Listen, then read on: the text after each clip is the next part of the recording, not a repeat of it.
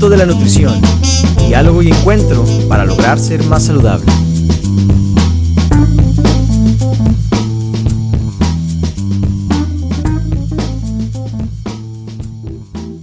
Su servidor, licenciado en nutrición, Carlos Alessandrini, y mi colega, compañero, amigo, Cristian Lomení. Buenas y bienvenidos. ¿Qué tal, Carlos? ¿Cómo estás? ¿Cómo andamos todos? ¿Listos ya? Excelente, Cris. Muy emocionado como siempre de regreso en nuestras instalaciones habituales. Tuvimos un, este, una serie de semanas fuera de lo inusual para nosotros al momento de grabar. Pero luego, muy contentos de estar con ustedes en otra ocasión para darles puntos específicos, resumidos y que sea de mucho provecho para ustedes en esta temática de la nutrición. El día de hoy queremos darles un tema acerca de un, vamos a decir, un hábito alimenticio que suele ser algo común entre nosotros, a lo mejor un tema de entre closet. Fue algo complicado y conflictivo al momento de abordarlo antes de hacer la grabación para Chris y para mí, ya que cae mucho en la materia de la psicología. En efecto, de antemano les hacemos saber que no somos psicólogos, hacemos el abordaje desde un punto de vista de nutrición y de nutriólogos, pero que al mismo tiempo queremos que, que se platique, que se haga saber y que se brinde información. Este tema es el atracón de fin de semana que se lleva de la mano o puede llevar a lo que es un bench eating disorder o un desorden alimenticio. Desorden por atracón, ¿no? Desorden por atracón, comenta Chris. Entonces, vamos a empezar por definir lo que es esto.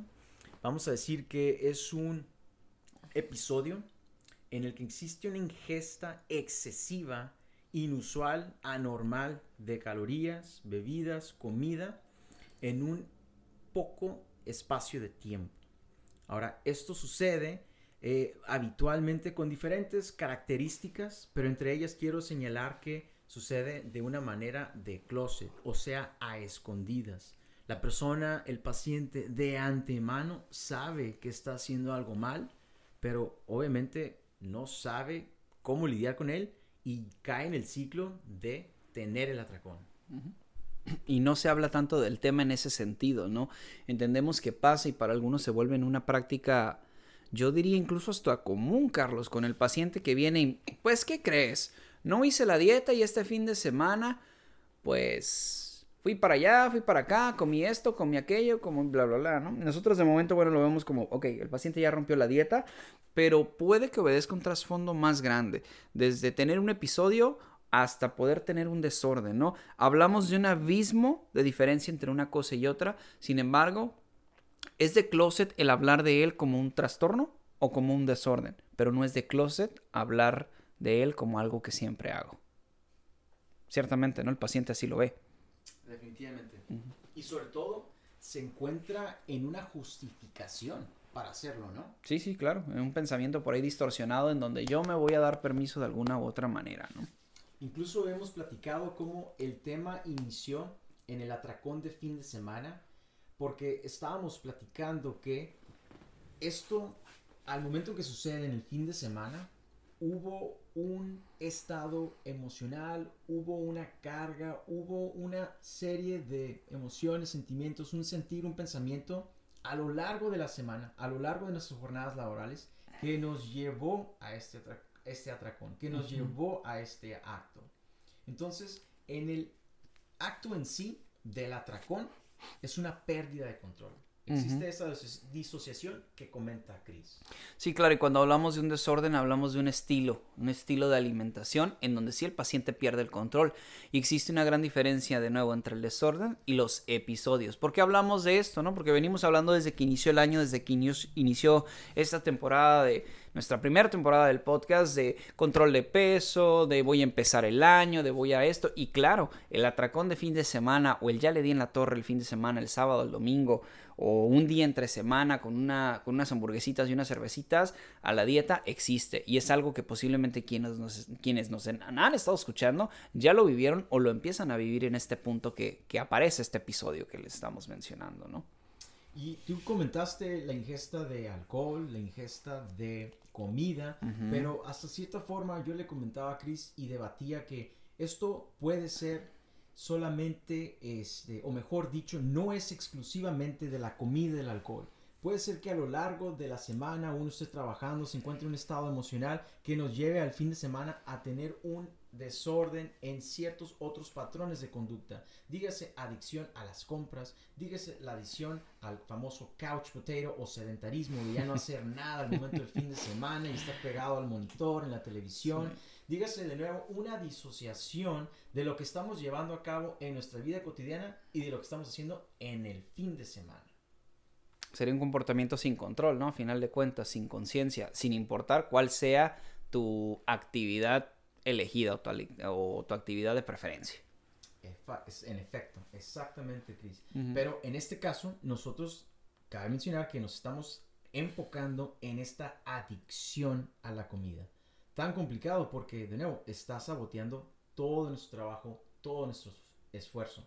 Ahora, desde causas, factores de, de riesgo, pues siendo psicológico, siendo una materia que de hecho no tiene tanto investigación al momento de tener los resultados, imágenes, que de nuevo es muy delicado porque no queremos llegar a la psicología, pero es un tema psicológico. Sin embargo, sí les hago saber que no existe este tipo de pruebas suficientes o evidencias para poder señalar una sola causa. Entonces, en este momento les señalo las causas o multifactoriales, donde tenemos entre ellas los diferentes factores biológicos o genes.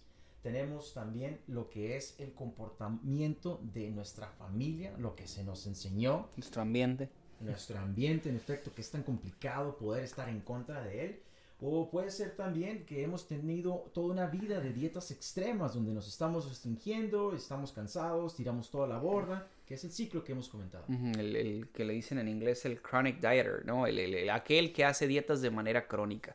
Entonces, si se dan cuenta, estamos hablando de varias cosas. Hablamos del atracón, hablamos de adicción a la comida, que es una materia, cabe mencionar, hago una pausa para los psicólogos que estén afuera y ahorita me quieren crucificar que porque no está en su DSM5 y no sé qué tantos criterios. Es cierto que existe evidencia encontrada y no existe un consenso con respecto a si podemos ponerle la etiqueta de adicción a la comida o no. Pero lo que sí hay es una serie de criterios que nos dicen eh, el, diagnóstico de un desorden de, atracón, ¿no? más allá de un episodio. Entonces, lo común en esto y lo que sí quiero que dárselos así con pincitas, porque se tiene que tomar como pincitas, es, este podcast no es para que te autodiagnostiques. No vayas a Doctor Google y ponerle yo tengo esto y esto y esto y soy adicto a la comida o tengo un, un, este, un desorden de atracón eh, realmente solamente son características principales que hay que tomar en cuenta que prenden una pequeña luz roja de, a ver, espérate, ese desvío que yo tengo al fin de semana puede obedecer a tal vez algo más grande.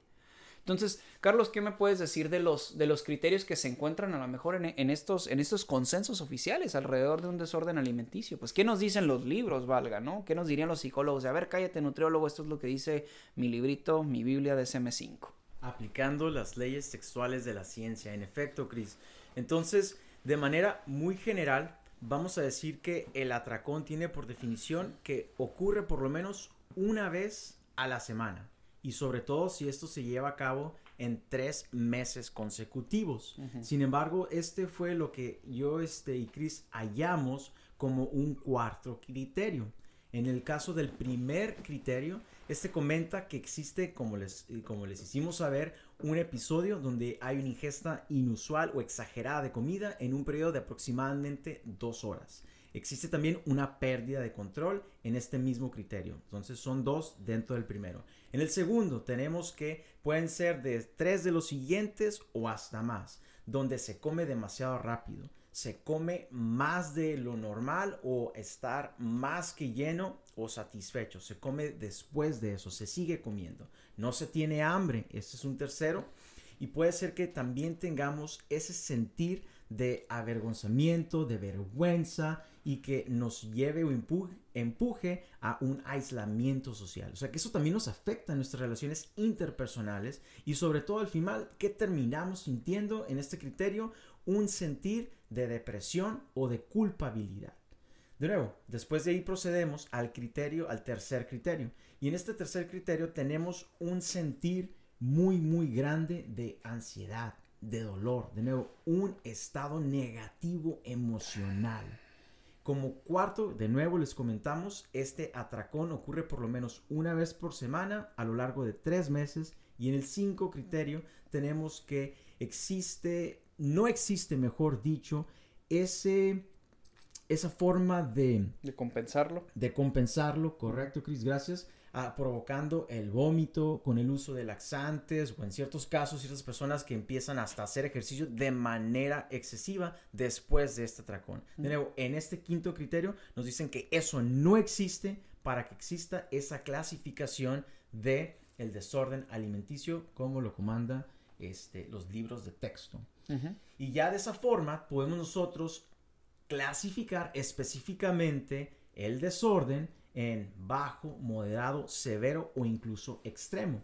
En bajo tenemos de 1 a 3 episodios por semana, moderado de 4 a 7, severo de 8 a 13 y de ahí extremo a más de 14.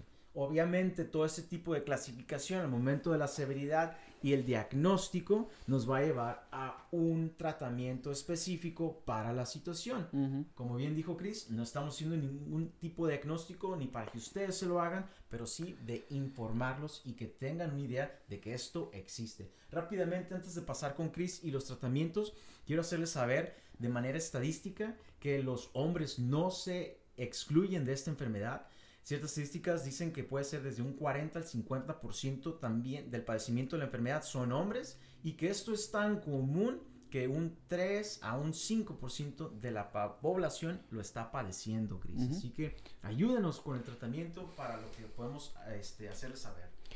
Bueno, en este caso ya habría que, habría que hacer una diferencia, ¿no? Para hablando de tratamiento, estamos hablando de que alguien ya está diagnosticado. El tratamiento siempre va a ser, acude a tu profesional correspondiente, eh, en este caso el psicólogo, el psiquiatra en todo caso, ¿no? Si, si esto trasciende un simple episodio de rompí la dieta, ¿no? Pero aquí el punto era darle estas pequeñas características a, a todos los escuchas para que saben, para que sabes que digas, bueno, es algo más de que nada más rompí la dieta, ¿no?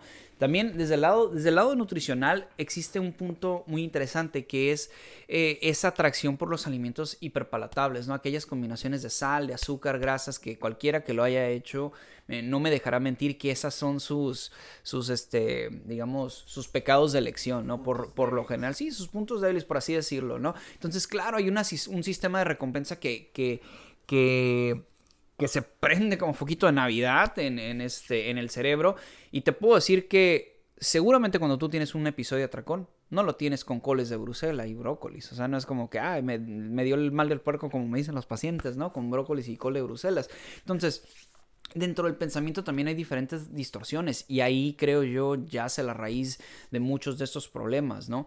Eh, es cierto que no cumples a lo mejor con las características diagnósticas, pero sí puede haber episodios y los episodios, es el punto de este podcast, son los que están arruinando tus objetivos. ¿Por qué? Porque tienes diálogos internos, ¿no? Que son más comunes y tal vez menos patológicos que, lo que acabamos de hablar de un episodio de de, este, de, un desorden. Y, por ejemplo, yo les puedo mencionar algunas frases que me han dicho mis pacientes, ¿no?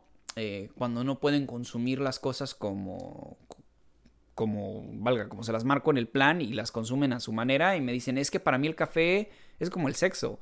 Eh, es el chocolate, me sabe como un beso. El chocolatito caliente me recuerda a, la abuela, a mi mamá o algo. Entonces aquí viene un punto más importante, ¿no? El simbolismo, el menudito, el pozolito el fin de semana. Es que yo descansé y por eso me lo merezco mucho es que es mi chiqueo porque es mi cumpleaños. Entonces, ¿qué tal si esta comida o este episodio es tu integrador social? Eh, para ti a lo mejor es abundancia. He tenido pacientes que me han dicho, oye, sabes que yo a lo largo de mi vida viví mucha pobreza y es que yo entendí que para trabajar, perdón, que trabajas para comer. Entonces, si yo trabajo es porque tengo que comer, ¿no? Ese, pequeño em, palmada en la espalda que nos damos a través de eso. ¿Qué hay del alimento sanador? Es que con esto yo me siento bien, esta cuestión este, cultural, que de esa manera yo me doy mi palmada en la espalda. No puedo vivir sin pistear, me dicen los pacientes, sin el chocolate. En ese, en, ese sentido, el, el, alimento, valga, no te atormenta, te atormenta la opinión que tienes del alimento. Entonces, el significado que le das, ¿no? Yo sé que me derivé un poquito del tratamiento, pero eh, me desvié, perdón, pero eso es un punto muy importante que tenemos que, tomar en cuenta. Y el tratamiento siempre va a ser, hasta un cierto punto, sencillo. Vete con el psicólogo y vete con el psiquiatra. Ahora, hablábamos de esto, Carlos, ¿no? Eh, lo platicaba antes con, con él. ¿Realmente qué impacto tiene? ¿Cuántas, digo, de manera anecdótica, cuántas calorías consideras tú o en los datos que has tenido con algunos pacientes que el paciente, digamos, se come en un domingo o en un sábado? Digo, hablo de anécdota, vamos a hablar de anécdotas. Sí, fue interesante ver que al momento de que ocurre el, episodio, ya aquí hablando, como dice Chris, específicamente de las calorías, es exorbitante la cantidad que uno puede llegar a adquirir en esta pérdida de control. En un episodio donde puede haber una entrada desde una comida normal, vamos a decir de 2000, 5000 calorías, y el dato llegó a marcar desde 15 a 20 mil calorías. O sea, ¿de veras? ¿En serio? Esto es, es muy difícil, la verdad, sobre todo a través de un pod, que ustedes puedan tener la visión física sinestésica de lo que equivale 15 a 20 mil calorías. De hecho, estoy casi seguro que si ponemos la persona que está llevando a cabo esos episodios y lo encaramos con esa cantidad de, comida, lo podría hasta negar porque es exorbitante. Sí, es exorbitante y son datos también aislados, no son datos, pero sí hay estudios formales que nos muestran eso. Entonces, estas 15.000 o 20.000 calorías, digamos, es el rango alto, pero es común encontrar consumos en estos episodios de, de 2.000 a, a 5.000. Datos que tomen en cuenta. ¿Cómo puedes darte cuenta? Pues bueno, ya dimos todo, algunas características de, de, criterio, ¿no? Pero te voy a hablar desde el lado de anécdota. Algunos pacientes con estos trastornos de, de, perdón, con estos episodios de atracón de donde rompen la dieta, al menos a mí como nutriólogo me suelen decir lo siguiente, ¿no? Me, me hablan de unas sensaciones de corto plazo, de bienestar a corto plazo. Me siento bien un rato, pero luego me siento disgustado, me siento ansioso y tengo sentimientos de que no puedo parar. O sea, me decía la otra vez una paciente, yo me acuerdo que antes de empezar este proceso, me llegué a encontrar en la noche enfrente del refrigerador abierto viendo qué comía hasta que me daba cuenta que estaba ahí. Estaba en una especie de trance, me decía la paciente.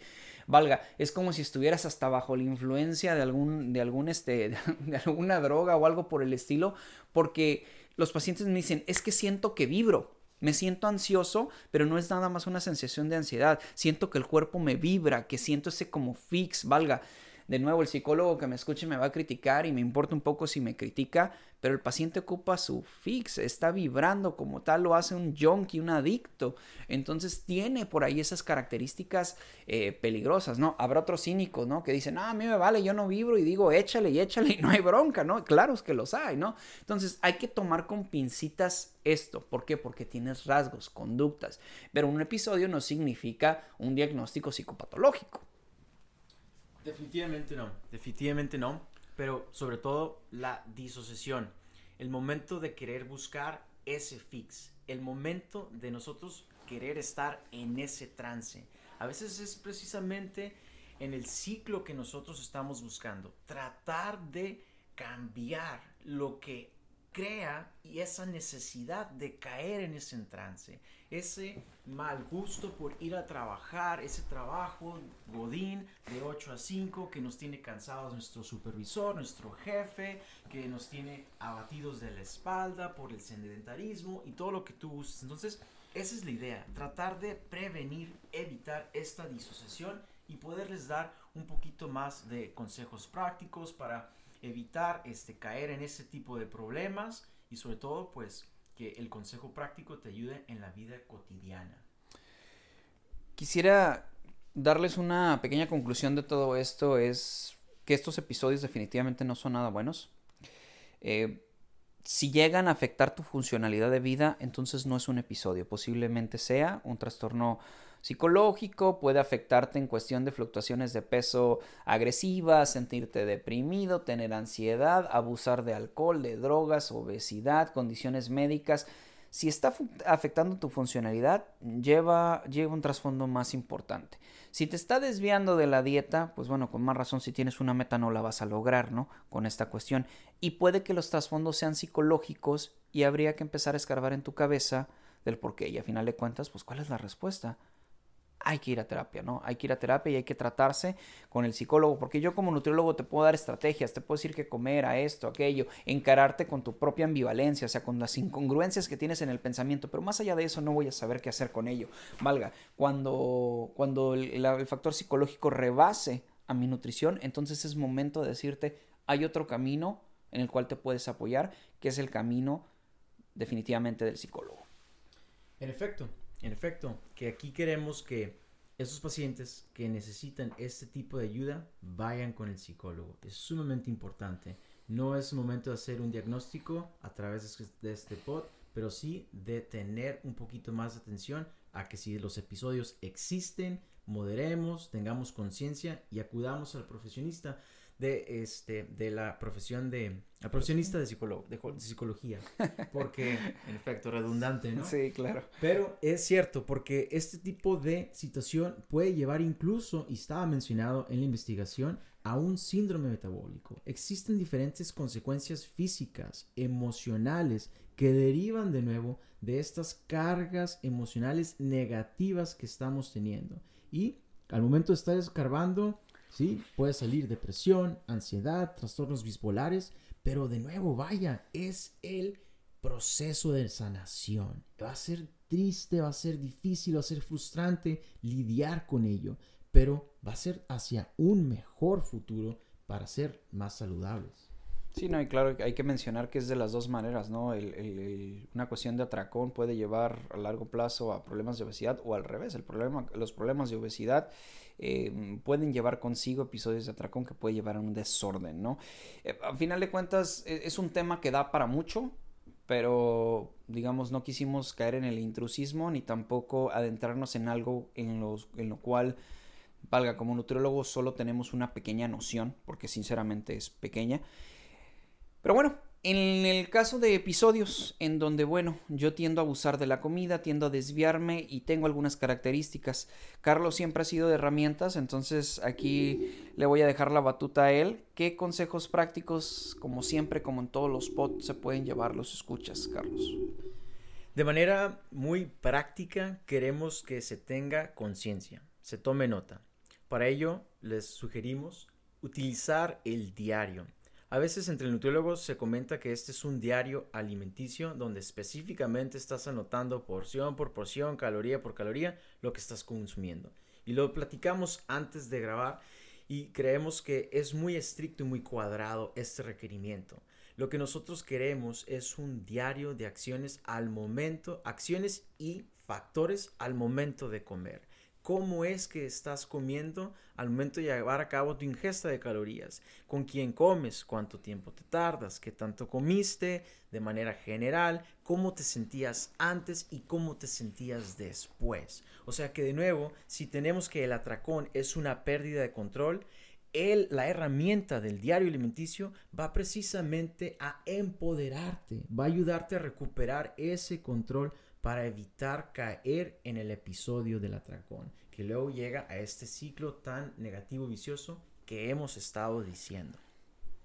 Sí, a final de cuentas es una de las tantas herramientas que tenemos de mantenerte eh, como dicen en inglés, keep on track, ¿no? De mantener una, llevar una cuenta, un saldo tal vez de, lo que está pasando.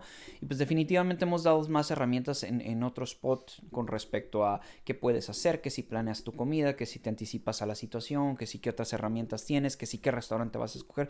Todo este tipo de cosas eh, pueden, pueden servirte. Entonces, a final de cuentas, creo, que, creo yo que todas obedecen a lo mismo, alguna u otra manera de mantenerte responsable y de mantenerte en línea, de saber que eso te va a obligar a estar al tanto de lo que está pasando. Y si pierdes el control, pues bueno, ni modo, la psicología. Y no tiene por qué ser malo, no tiene por qué ser tabú, es parte de nuestro proceso de sanación y nuestro proceso de cambio. Life goes on, buddy. Life will go on. Y en efecto, aprovecho, como comenta Chris, varias herramientas que tenemos al finalizar de los spots. Así que los invitamos para aquellos que no han tenido la oportunidad de escucharlos, por favor, dense el espacio, la oportunidad al momento de la ducha, al momento que manejen a sus casas, lugares de trabajo, dense la oportunidad de escuchar estos spots. Soy muy seguro que van a sacar algo bueno de ellos.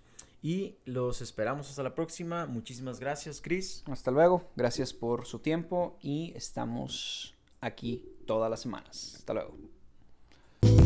Pasa la voz, si quieres conocer de algún tema en especial, déjanos saber.